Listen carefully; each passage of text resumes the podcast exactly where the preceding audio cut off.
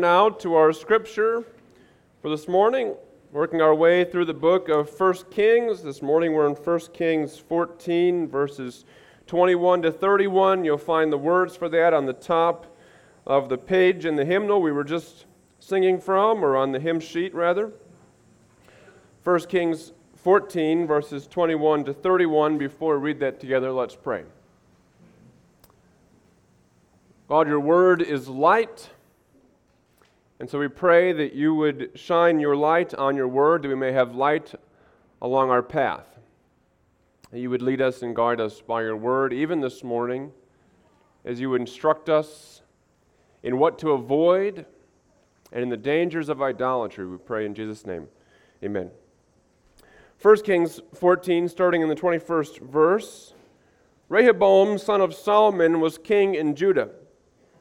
He was 41 years old when he became king, and he reigned 17 years in Jerusalem, the city the Lord had chosen, out of all the tribes of Israel in which to put his name. His mother's name was Naamah, she was an Ammonite. Judah did evil in the eyes of the Lord. By the sins they committed, they stirred up his jealous anger more than their fathers had done. They also set up for themselves high places, sacred stones, and Asherah poles on every high hill and under every spreading tree. There were even male shrine prostitutes in the land. The people engaged in all the detestable practices of the nations the Lord had driven out before the Israelites. in the fifth year of King Rehoboam, Shishak, king of Egypt, attacked Jerusalem. He carried off the treasures of the temple of the Lord and the treasures of the royal palace. He took everything, including all the gold shields Solomon had made. So King Rehoboam made bronze shields to replace them and assigned these to the commanders of the guard on duty at the entrance to the royal palace. Whenever the king went to the Lord's temple, the guards bore the shields, and afterward they returned them to the guardroom. As for the other events of Rehoboam's reign and all he did, are they not written in the book of the annals of the kings of Judah? There was continual warfare between Rehoboam and Jeroboam, and Rehoboam rested with his fathers and was buried with them in the city of David. His mother's name was Naamah, she was an Ammonite. And Abijah his son succeeded him as king. It's good for us to remember what the book of Kings is and its purpose and so the book of Kings is, again, uh, history, but not mere history. It's theological history. It's history with a point. And the point is to inform the people of Judah how they've gotten themselves into trouble and to give them hope that at some time in the future they're going to be brought out of trouble. And so the, the book is written to the Israelites as they find themselves in exile in Babylon. And so these the, the Jewish people, separated from their northern brothers who had broken away from them under Jeroboam, are reading this book, and you can almost hear them snickering as you read through the first part of the chapter, because the first part of the chapter tells us about the rise and fall of Jeroboam, the first king of the northern kingdom. And the northern kingdom had become the enemy. And so they would have perhaps even relished the story of the destruction of these historic enemies. But before they get too uppity, the author has a message for them. He, he turns the, the flamethrower of his critique on the southern kingdom and says to them, There's a perfectly bad report about you as well. But the report really begins in what seems to be uh, a rather normal way. It tells us that Rehoboam was king, that he became, became king when he was 41, that he reigned for 17 years, and what his mother's name was. That really is all very standard stuff for the introduction to the reign of a king. But he slips in there something important. He says that he reigned in Jerusalem, which was the city of God, the city where God had chosen to place his name. And so, Lord is saying no matter how bad things get, no matter how terribly the nation of Israel or Judah is going to turn away from the Lord, yet it doesn't affect that God still dwells with his people and that he dwells with his people specifically in the temple. Now, of course, we see in the New Testament that Jesus is the true temple. And that God dwells with us no, no matter how deeply we sin against Him, no matter how far we go astray. When we come back to the temple, when we come back to Christ, God is still with us, that there is grace for us. But what seems to be a rather ordinary, what seems to be a rather mundane and, and harmless introduction is going to twist very quickly as soon as we get into verse 22 and become a, a, condemnation, a very negative report upon the people of Judah. Let, us jump in there at verse 22. We'll read verse 22 to 24. Judah did evil in the eyes of the Lord. By the sins they committed, they stirred up his jealous anger more than their fathers had done. They also set up for themselves high places, sacred stones, and Asherah poles on every high hill and under every spreading tree. There were even male shrine prostitutes in the land. The people engaged in all the detestable practices of the nations the Lord had driven out before the Israelites. So things are bad. Things are very bad. Things are worse than they had ever been before. And things have been pretty bad for Israel before. You remember when the Lord led the people of Israel out of Egypt and Moses had gone up on the mountain of God, and God was speaking to him. The people thought Moses had been killed by God, and they were, they were fretting, and they say to Aaron, Make some gods for us. And so Aaron takes all the gold, and he makes a golden calf, and the people worship the golden calf. That was pretty bad. And you go forward to the time of the judges, and the people worshiped all kinds of idols. There was all kinds of chaos, civil chaos, and religious chaos. That was pretty bad. And then you can move forward to the time of Solomon. Solomon had state sponsored idolatry. That was pretty bad, but this is worse. This is worse than anything which has happened before. Now, that's really saying something. Because if you go back to the, the story of Aaron making the golden calf for the people to worship, God had told Moses, I'm going to wipe them out and start with you. And God is more angry and more offended by the people of Judah here than he had ever been before. This is a very strong statement by the part of the author. And the reason, of course, is that there's rampant idolatry. And I want to look at a few of these forms of idolatry now because you're going to hear about these things again and again and again. You'll hear about high places and Asherah poles and sacred stones. And so it'd be good for us to start out with an understanding of what these idols are, even though some of them are, are quite grotesque. So we, we begin with the, the high places. Ironically, high places don't have to be high, they can really be anywhere. They're not high as far as elevation goes, they're high as that they're, used, they're places used for worship. And these, these places could be used for worship of God, the true God, or they could be used for the worship of, of idols. But even if these places are used as places of worship for the true God, God is not pleased with them because God has said in His Word that He was to be worshiped in Jerusalem. And so the people would go to these local places to sacrifice when God had said they were supposed to go to the central place of the temple to worship. And so, even though they're worshiping the true God, God is not pleased because God cares not only who we worship, but how we worship. And this is not only an Old Testament truth, but New Testament as well. Paul talks often about how we are supposed to worship, even while we worship the one true God. But that's really the, the most. Uh, mundane or, or benign or harmless form of these idolatries. The, the next two are really quite disgusting. The, the next thing we see is that we have sacred stones. Now, these stones are, are phallic symbols. They are made to resemble male genitalia. And it's, at these, it's at these sacred stones that people would worship the gods of the Canaanite fertility cults. It was believed that if you worshiped these fertility gods, these fertility gods would give you crops and harvest and rain and children.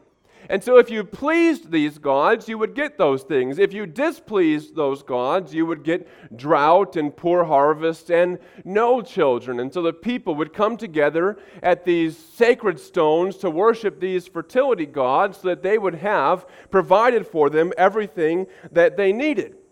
You know, ironically, in the, with the Canaanites, their idolatry was obsessed with having more children. And in our own day, our own forms of this kind of idolatry are obsessed with having fewer children. But we still have an obsession with determining ourselves against the will of God, as we'll look at in just a moment, how it is that we are to use our sexuality or how it is that we are not to use our sexuality. And then the, the third thing we have is very similar it's the Asherah poles. Asherah was a Canaanite goddess. She was a goddess of fertility. She was believed to be the wife or the favorite female companion of the Canaanite high god or the god Baal, who was the storm god. And she was the goddess of love. And so she would be worshiped at these, these big poles. Sometimes they could just be trees that were set aside and designated as worship areas. Other times it'd be almost like uh, totem poles. You remember totem poles? They'd be carved with uh, different etchings and they'd be placed in the ground. And it was here that the people would worship in order to manipulate the gods into giving them what they wanted. And these last two forms of idolatry give the impression that the Israelites had become obsessed with fertility and with sex. And this explains why there are the male shrine prostitutes. Now, when you say that there's male shrine prostitutes, it assumes that there are also female. If they're bad enough to have males, then the, the understanding in the, in the Jewish mind was that they would also have all kinds of these persons. Now, these, these are men and women not forced into not forced into prostitution by poverty or war. They're religious prostitutes. And the idea was that intercourse here on earth at these sacred places would cause the gods to act similarly. And the result of divine intercourse was that out of the, out of the ecstasy of the divine beings would come rain and crops and children. So, the more you engaged on the earth, the more the divine engaged, and the more blessings you had. It's disgusting, isn't it? But you can see why. To Israelites who were idolaters, who were not entirely devoted to God, it would be a very attractive cult. So, Israel has become extremely indulgent and sensuous. In fact, they had become just like the Canaanites who had been there before them. You know, the, under Joshua, the Israelites had driven the Canaanites out of the land. But it, it seems like the Canaanites get the last laugh because the Israelites have become Canaanites. And so they adopt all the sinful practices. But our, our society is not really quite so different, is it? I was just at, at uh, a local department store earlier this week picking up some things for the house, and I had a couple of the kids with me, and I, I wanted to like cover their eyes as I went to the checkout. Because you look at all the magazines on there, and it's, they're, they're covered with women in their underwear or men in very seductive poses with very little clothes on, meant to make the hearts of those who look go pitter patter, and it's all full of advice for, for better intimacy. You almost wish your kids couldn't read when you go to the grocery store. You can't even go buy food without being bombarded by all kinds of very lewd images.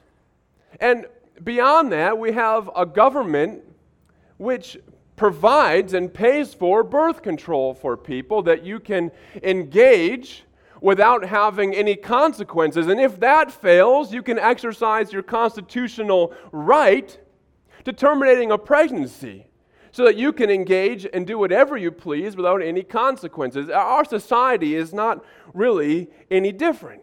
And of course, if you challenge this religious orthodoxy, which our society accepts, you'll be called a heretic. Now, they won't use the word heretic, they'll use words like bigot or hater or misogynist. But the idea is the same. People are not so different now than they were 3,000 years ago. And it's no easier to be faithful to God in the midst of a sinful world now than it was 3,000 years ago. It's like the author of Ecclesiastes says there's nothing new under the sun. But the reference to the Canaanites is a very foreboding, a very dark and gloomy uh, mention because God had driven the Canaanites out of Canaan. And he's going to drive the Jewish people out of Judea as well.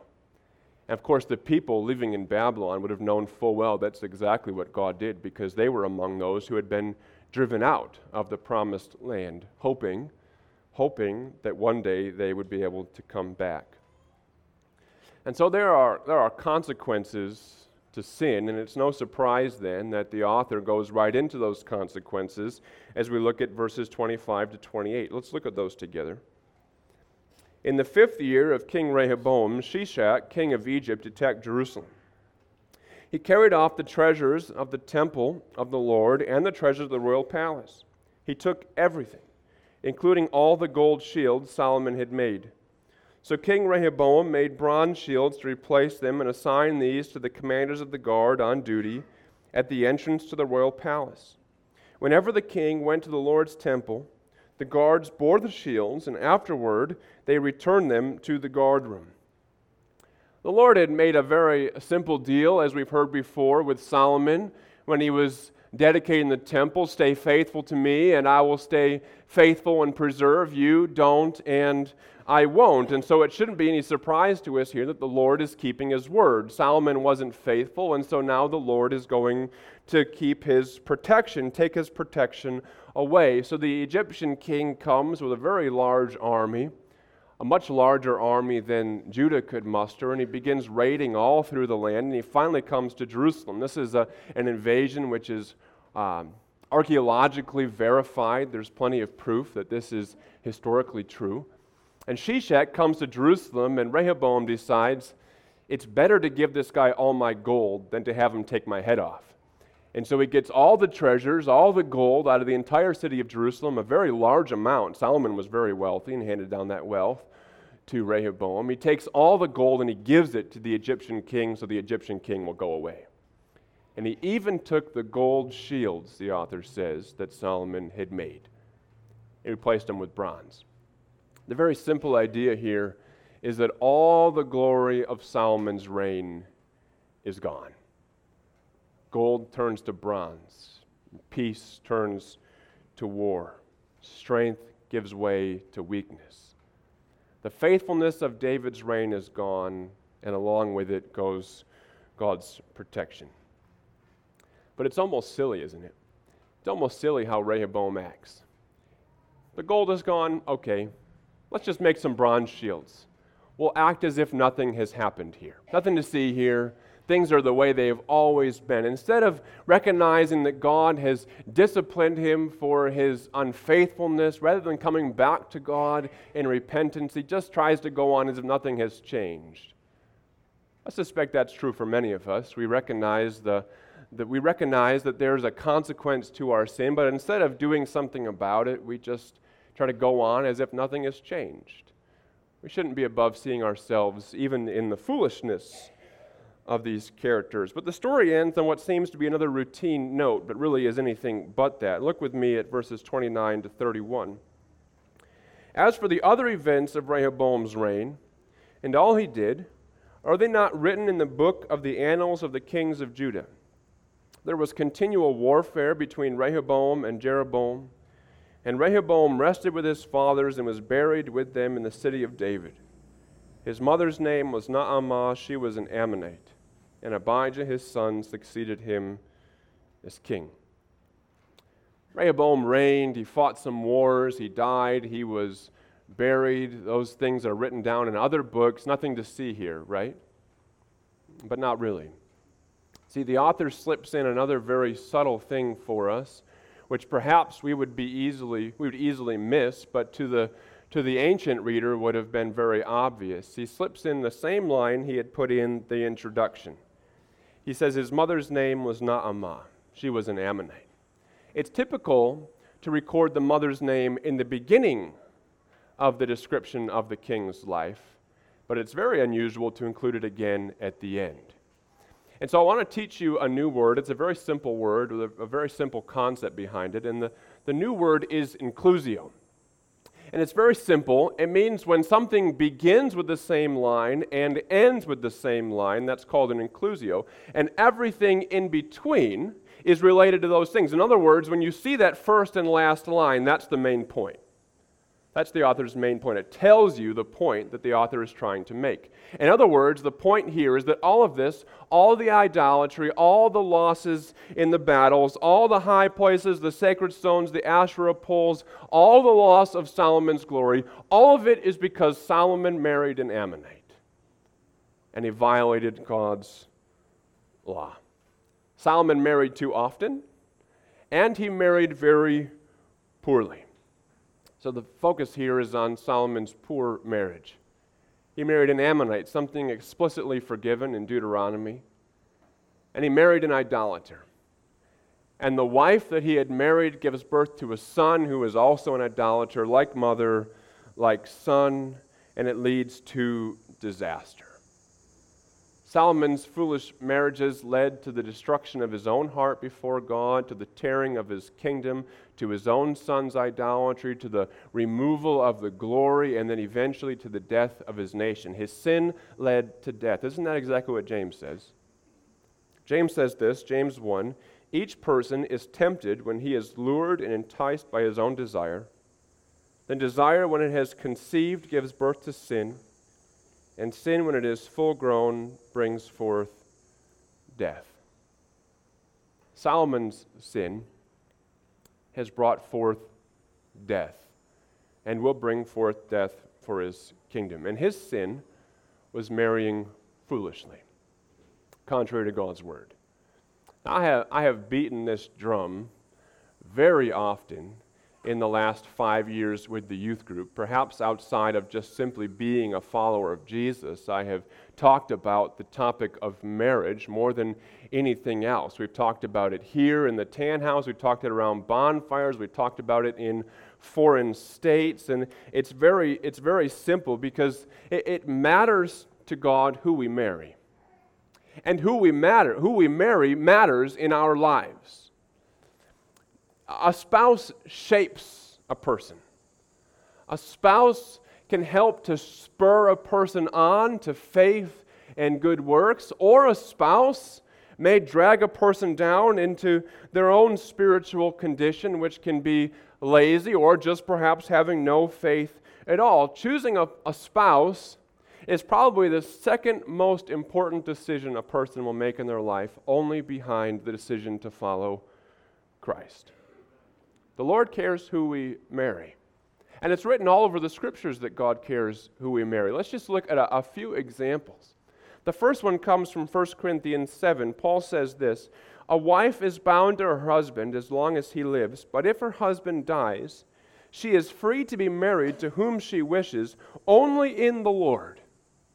Only in the Lord means only to believers. In 1 Corinthians 9, Paul says this do we, talking about himself, do we not have the right to take along a believing wife, as do the other apostles? Only a believing wife. You go back to the Old Testament, Abraham sent a servant hundreds of miles away to find a believing woman for Isaac to marry so that he wouldn't marry someone who didn't believe in the one true God. And after the people had returned from exile and the prophet Ezra comes, he calls them to repent. And what's one form of their repentance? They begin putting away all of their idolatrous wives. There's the example of Adam and Eve. Everything that happens in Eden, we should be extra focused on because Eden sets the pattern for all the rest of human existence. And when God was there, He made Adam, but Adam was alone. He said, It's not good for the man to be alone. I will make a helper suitable for him. So He, he creates Eve out of Adam's side, and then He creates her to be a helper. But to help with what? To help with Adam's God given mission. And how can someone help with a God given mission unless they believe in God. Right?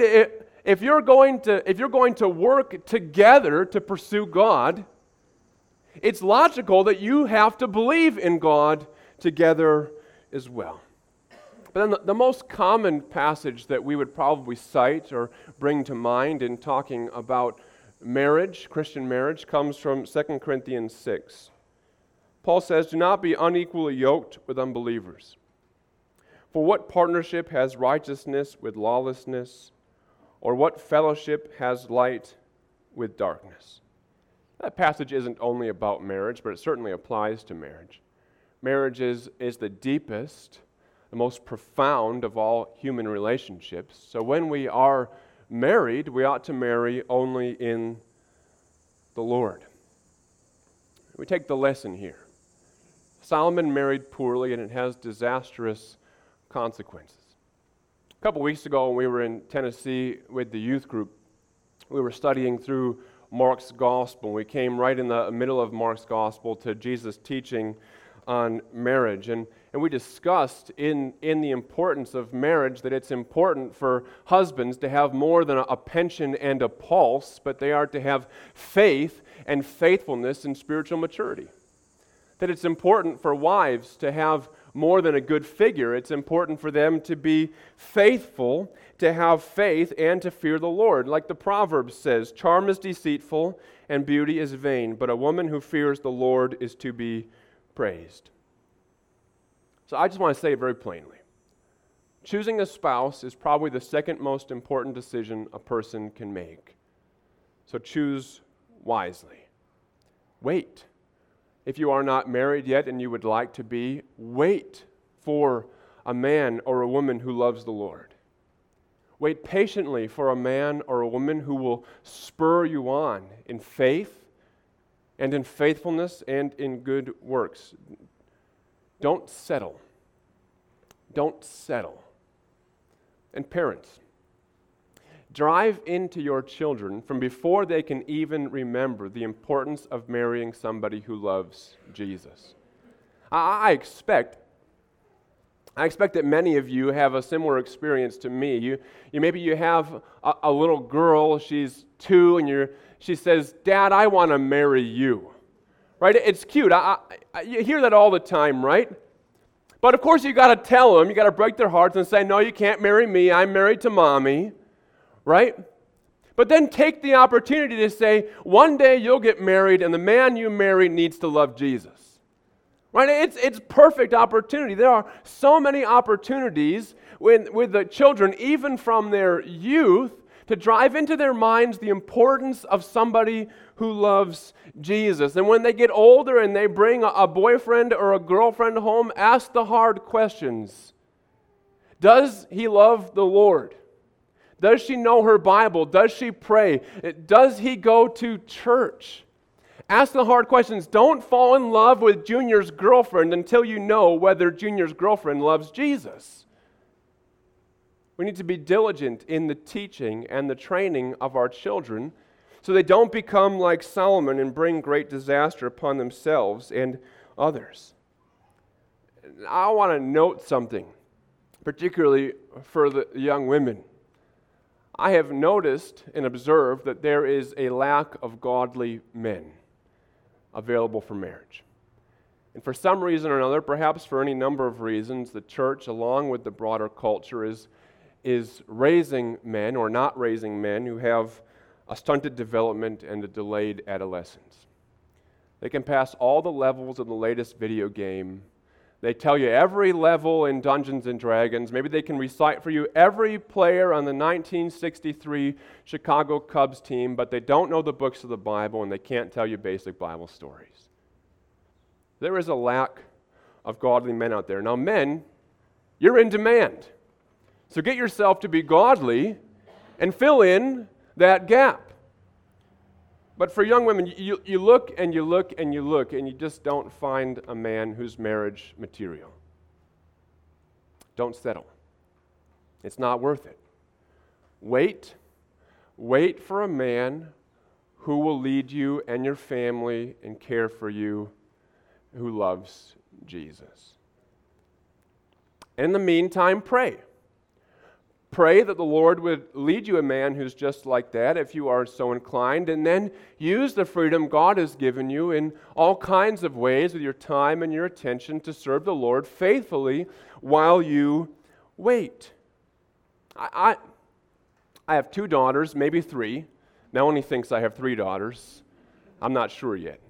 She's been right four out of four times, so I, I kind of believe her. But I have at least two daughters, and I fully intend for my daughter's boyfriends to fear me. Right? I, I want it to be a healthy, helpful terror, but I still want it to be a terror. I want them to be afraid to mess with my daughter. You have a heavenly father, and you deserve to have a man who fears your heavenly father. So don't forget that. But in marriages generally, in, in marriages generally, sometimes you come to a marriage and, and a marriage is unequally yoked, as Paul says. Sometimes it's really through no fault of, of anybody. Uh, perhaps one spouse is converted after marriage and, there's, and the other spouse just simply isn't. Or maybe one spouse just simply grows much faster than the other spiritually, and the other one is, is left behind. Perhaps it is somebody's fault. Maybe you, you fell in love with a nice smile or a, a nice resume, or just simply fell in love with the idea of being married. No matter what it is, you, you find a, a marriage where there is an unequal yoking. Of course, yoking has sort of a, a cattle in, in implication. So I want you to picture with me a covered wagon, kind of like Oregon Trail style, right? And pulling that covered wagon are two oxen. And one is strong and big and beefy, and one is small and scrawny. And when they set off to pull this wagon, the big beefy one pulls harder than the small scrawny one. And so the wagon begins to turn as the big beefy one pulls harder than the small scrawny one. And in time, you just end up going in a great big circle. So it can be for couples who are unequally yoked. So we want to do everything that we possibly can to avoid that situation. So I'd like to have a, a few simple a few simple things. The first is to marry well. Marry well. If you're not, if you're not married currently, marry well. The second is that if you're a parent, insist that your children marry well. Nothing, nothing annoys me, well, maybe some things, but very few things annoy me more than seeing a father who does not approve of who his daughter is marrying, but he's still going to pay for the wedding. You have all kinds of leverage. Use it, right?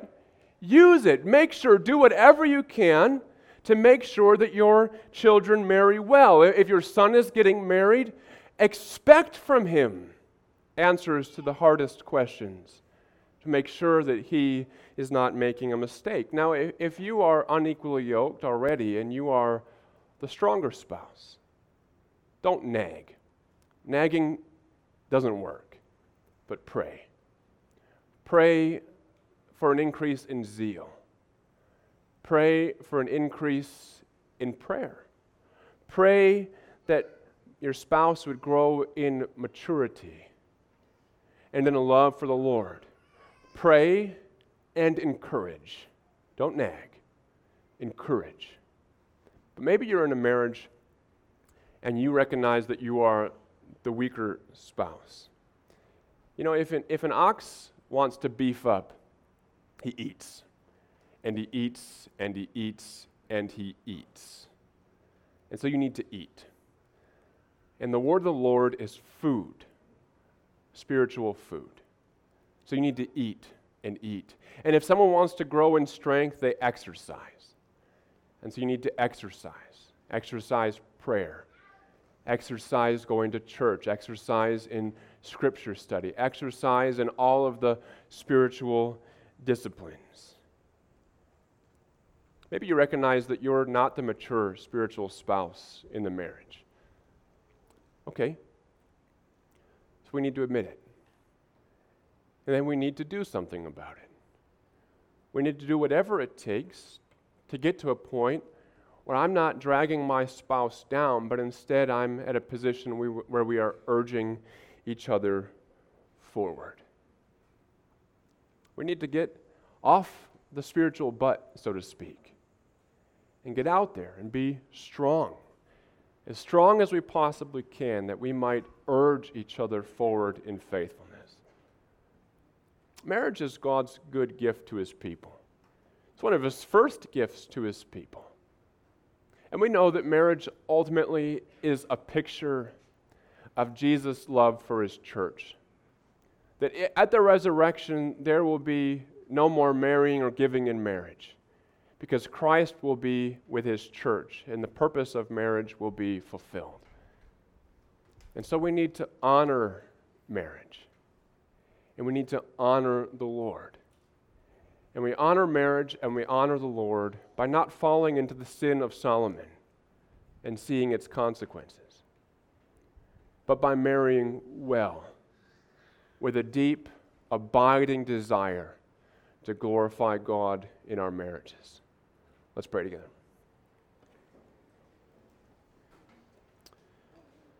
Father, sometimes your word is frightening because we recognize ourselves in it more than we would like. And oftentimes we recognize ourselves not in the heroes of the story, but in the tragic characters of the story.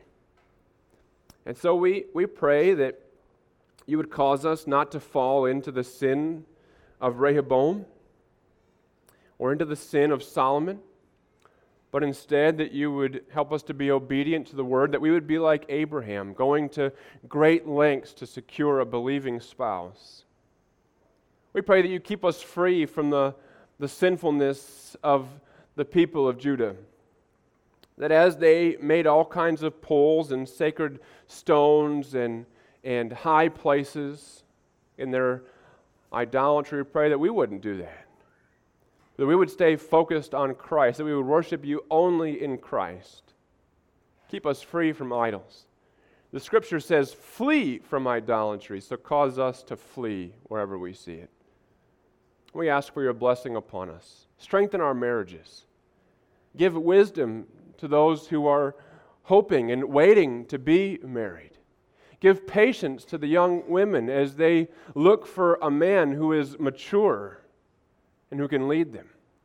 And give maturity to our young men that they might be a good and faithful spouse when the time comes. And we ask that you would build your church, build this church. We would be faithful and stand ever on your word. We pray in Jesus' name. Amen.